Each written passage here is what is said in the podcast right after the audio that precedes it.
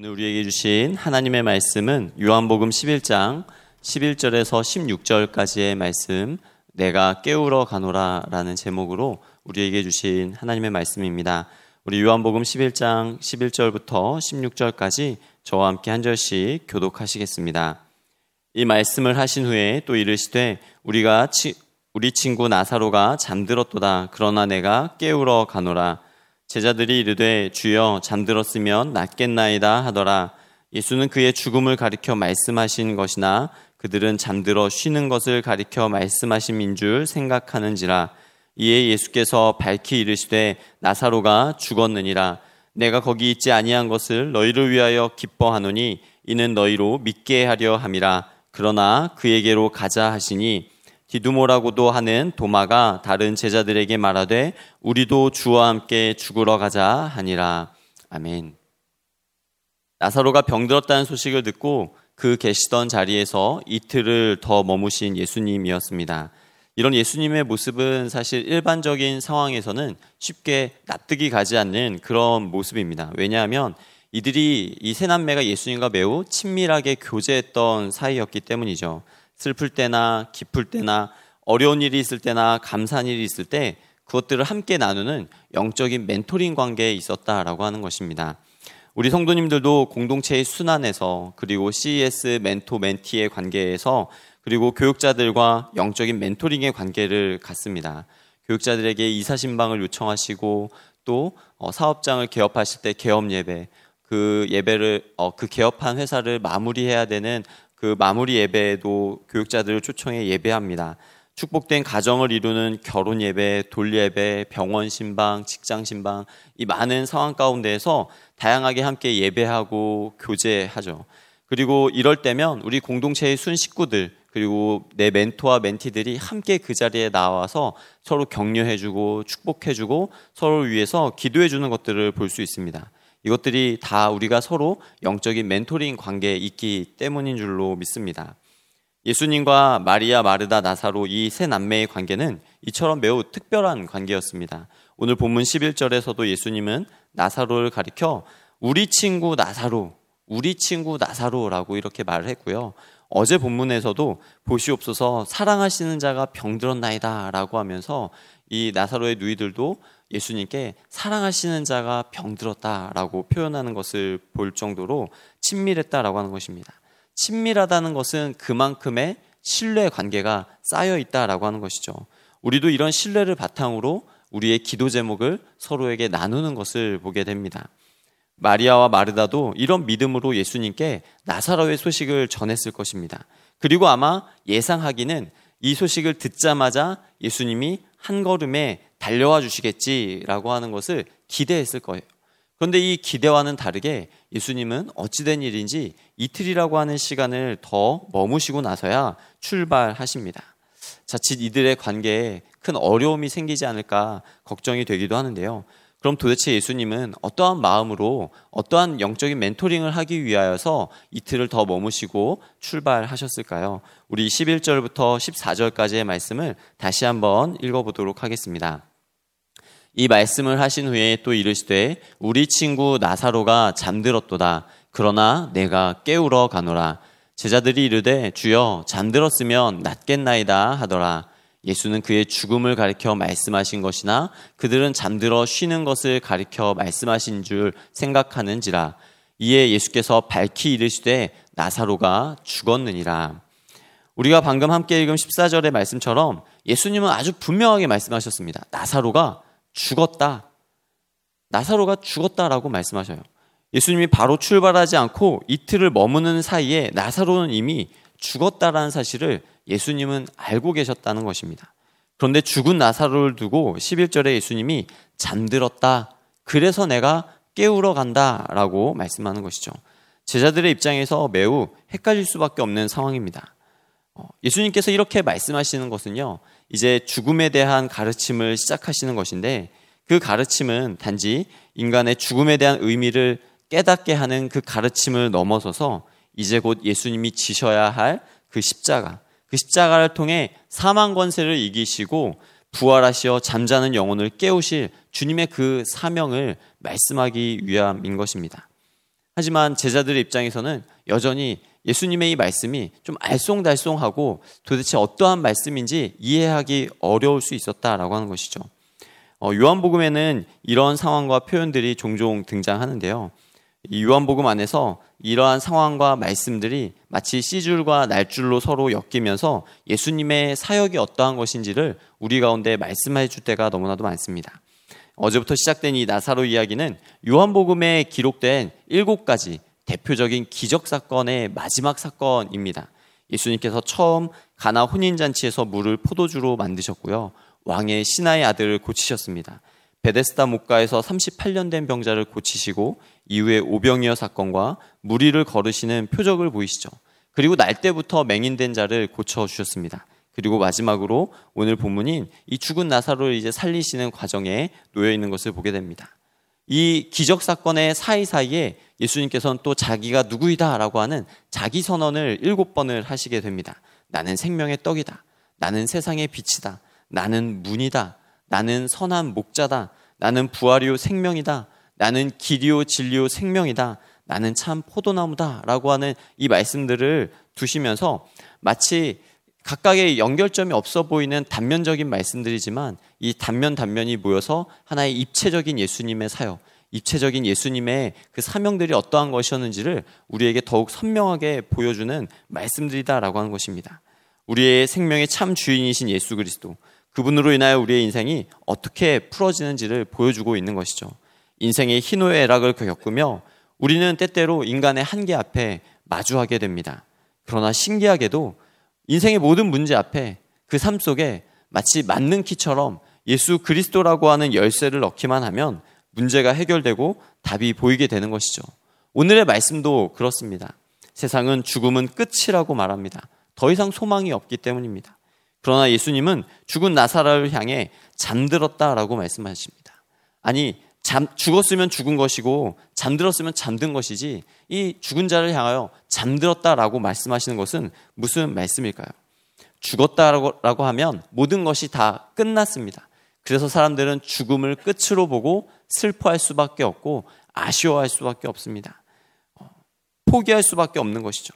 하지만 예수님이 보실 때 잠들었다라고 하신 것은 깨어날 시간이 있다라고 말씀하시는 것입니다. 죽은 나사로 향해 죽은 것이 아니라 잠들었다라고 말씀하심으로써 이 죽은 것처럼 보이는 자가 끝이 아니라 다시 깨어날 시간이 되었다라고 말씀하고 계신 것입니다. 왜냐하면 예수님은 우리의 인생을 깨우러 오신 분이시기 때문입니다. 예수님이 우리의 인생 가운데 찾아오실 때 우리의 영혼이 깨어나기 때문입니다. 죄로 인해 죽을 수밖에 없는 우리 영혼에 예수 그리스도가 들어오실 때 우리 영혼은 깨어나게 됩니다. 죄에 대해 무감각하고 죄와 사망의 길을 걸으며 영원히 죽을 수밖에 없는 길을 가던 자들이 예수 그리스도로 말미암아 그 영혼이 깨어나고 주님으로 인하여서 그 영혼의 지각 변동이 일어나면서 하나님의 자녀가 되는 놀라운 변화의 과정을 겪게 된다라고 하는 것입니다. 우리의 영혼이 깨어나면 또 어떤 일이 일어납니까? 하나님 자녀의 영광이 깨어나기 시작합니다. 하나님을 예배하지 않던 자녀가 하나님의 임재를 구하게 되고 하나님의 거룩을 사모하는 자가 됩니다. 그 입술에는 찬양과 말씀과 기도가 흘러나오고 마음에는 거룩한 하나님의 뜻과 말씀을 품게 되죠. 아마 새신자들이 또 초신자들이 이렇게 하나님의 자녀가 되어 변화되어져 가는 과정을 보고 있노라면 아마 그 마음 가운데 정말 세상이 줄 수 없는 기쁨이 가득한 것을 경험해 보셨으리라 믿습니다. 하나님께서 예수 그리스도의 얼굴에 있는 하나님의 영광을 아는 빛을 우리 마음에 비춰주시기 때문입니다. 우리 고린도후서 4장 6절의 말씀인데요. 다 같이 한번 읽어보겠습니다. 어두운 데에 빛이 빛이라 말씀하셨던 그 하나님께서 예수 그리스도의 얼굴에 있는 하나님의 영광을 아는 빛을 우리 마음에 비추셨느니라. 주께서 비춰주시는 이 마음의 빛이요. 우리 영혼에 생기를 더하게 합니다. 성령 안에서 성령 충만한 삶을 살게 하고 하나님의 사랑을 사모하며 그 사랑 안에 머물게 합니다. 그 사랑이 가장 든든한 버팀목이구나. 그 사랑이 내 인생의 가장 안전한 포구이구나. 라고 하는 것을 깨닫게 하는 것이죠.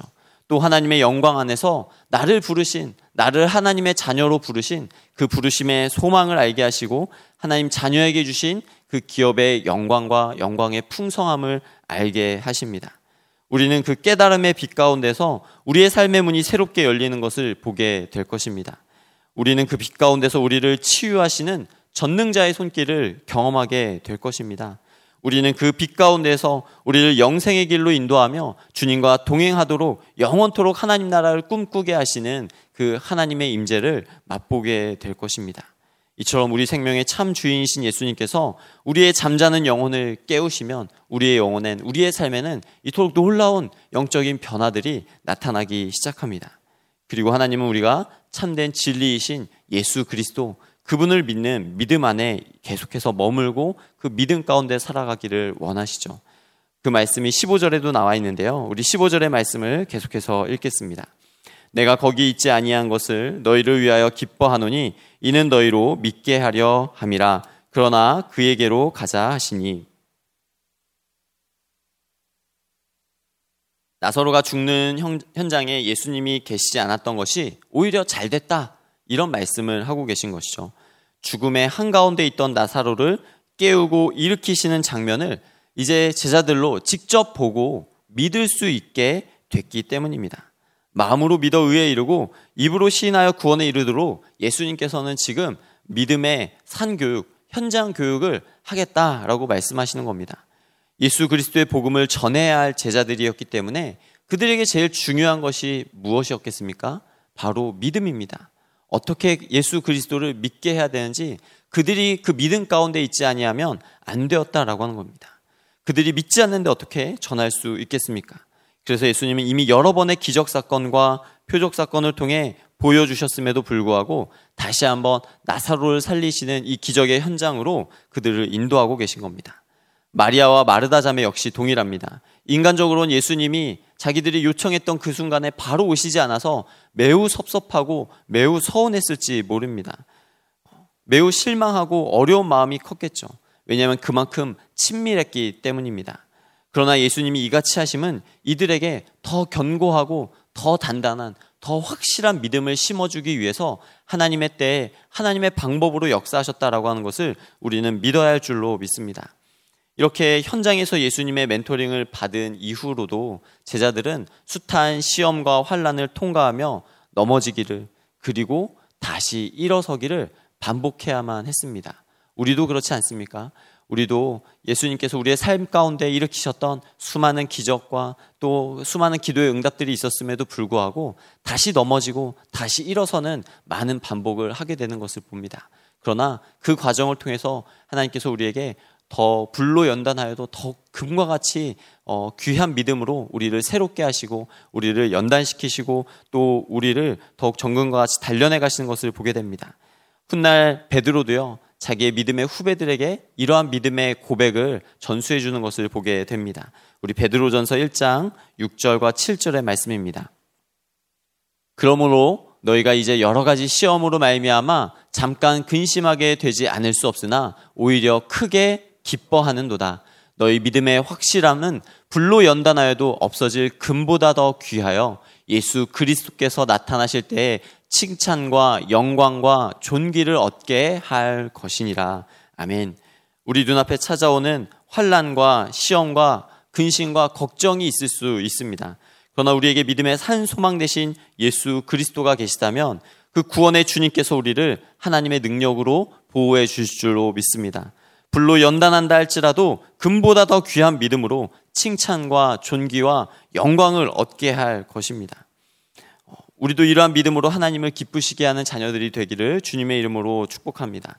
이러한 믿음의 고백이 나에게서 끝나는 것이 아니라 우리 믿음의 다음 세대들에게도 계속해서 믿음의 영향력으로 물려줄 수 있는 귀한 영적 멘토들이 되시기를 주님의 이름으로 축원합니다. 우리 끝으로 16절의 말씀을 계속해서 읽도록 하겠습니다. 디두모라고 하는 도마가 다른 제자들에게 말하되 우리도 주와 함께 죽으러 가자 하니라. 하나님께서 이루실 구원의 큰 그림을 보면서 한 걸음 한 걸음 나아가고 계신 예수님과 달리 눈앞에 보이는 것만을 가지고 판단하는 이 도마라고 하는 제자의 고백을 보게 됩니다. 우리 도마가 생각하기에 왜 이런 말을 했냐면요. 도마의 생각에는 예, 예수님이 이틀을 더 머물며 뜸을 들인 것이 바로 이 베단이라고 하는 지역 때문이다. 이 베단이 지역이 예루살렘과 매우 가깝고 예루살렘에는 여전히 예수님을 시기하고 모함하고 위협하고 있는 많은 사람들이 어, 예수님이 오기만을 기다리고 있는 예수님을 어떻게 해코지 하려고 준비하고 있는 자들이 많기 때문에 그렇기 때문에 그 위협 때문에 조금 뜸을 들인 것 아닌가 그런 생각이 들었던 것이죠. 그래서 어, 이제 다시 예수님이 가신다고 하니까 에이 좋아 그럼 어차피 맞이해야 될 운명 그냥 나의 희생 정신과 용기를 가지고 주와 함께 죽으러 가자라고 이렇게 담대히 말해 본 것이죠. 그러나 안타깝게도 도마의 이런 생각은 예수님이 갖고 계신 계획과는 거리가 먼 그런 생각이었던 것입니다. 앞서 살펴본 것 같이 예수님은 어떻게 해서든지 제자들의 믿음이 더 견고해질 것을 바라보고 더 견고해지고 믿음을 세워주기 위한 계획과 생각을 갖고 계셨던 것이지 죽음이 두렵거나 위협이 두려웠기 때문이 아니다라고 하는 것입니다. 자신에게 어떤 오해와 억울한 일, 위협이 찾아온다 할지라도 결국 모든 일은 만물의 주인이시며 모든 만물의 통치자이신 하나님의 뜻 안에 있음을 우리 예수님은 알고 계셨던 것입니다. 예수님은 바로 그 하나님 아버지와 함께 동역하며 동행하며 그 모든 사역을 감당하고 계셨기에 어떠한 위협 때문에 무서워 도망가지 않으셨습니다. 오직 하나님 한 분의 뜻을 이루고 그것을 이루기 위해 모든 것을 그분의 때와 시에 맞춰 움직이는 것이 예수님의 모습이셨던 것입니다. 따라서 도마의 용기는 칭찬받아 마땅하지만 우리가 잊지 말아야 할 것이 있습니다. 그것은 주님께서 가장 중요하게 여기시는 것은 우리의 생명 되신 그 주님을 우리가 믿는 믿음으로 주님과 함께 나아갈 것을 주님이 오늘도 우리에게 요청하고 계신다라고 하는 겁니다. 주님은 이것을 위해 때로는 우리 인생의 시간을 조율하실 것입니다. 주님은 때로는 우리에게 새로운 사, 상황과 환경을 맞닥뜨리게 하실 것입니다. 우리는 낯설고 당황스러울 수 있으나 주님은 늘 우리와 함께 계시면서 이 모든 상황을 통해 우리를 구원하기를 기뻐하시며 이 모든 상황을 통해서 우리가 더욱 신실하게 하나님만을 믿고 의지하며 나아가기를 원하고 계시는 줄로 믿습니다. 오늘 말씀을 정리합니다. 잠들어 있는 우리 영혼을 깨우기 위해 오신 예수님께서는 자녀에게 주신 하나님의 영광이 깨어나게 하십니다. 빛 가운데로 나아가 우리의 삶을 통해 하나님의 영광이 나타나며 하나님이 계획하신 하나님의 구원을 이루시는 분인 줄로 믿습니다. 예수님께서 제자들에게 믿음을 갖게 하신 것처럼 오늘 우리에게도 새롭게 우리의, 미, 어, 우리의 믿음을 새롭게 하시어서 살아계신 하나님을 경험하게 하실 주님을 기대함으로 나아가는 저와 여러분들이 되기를 주님의 이름으로 간절히 축원합니다. 기도하겠습니다. 사랑의 하나님, 우리를 사랑하시고 우리를 구원하신 주님의 그 크고 놀라운 은혜와 사랑에 감사와 찬양을 드립니다. 죄로 인해 영원히 죽을 수밖에 없는 우리를 깨우기 위해 이 땅에 오신 예수님, 우리가 날마다 주님의 음성을 들으며 우리의 믿음이 깨어나기를 원합니다. 하나님의 영광을 깨닫고 빛 가운데 나아가는 삶이 되기를 원하오니 금보다 더 귀한 믿음으로 칭찬과 존귀와 영광을 얻는 삶이 되게 하여 주시옵소서 예수님의 이름으로 기도합니다.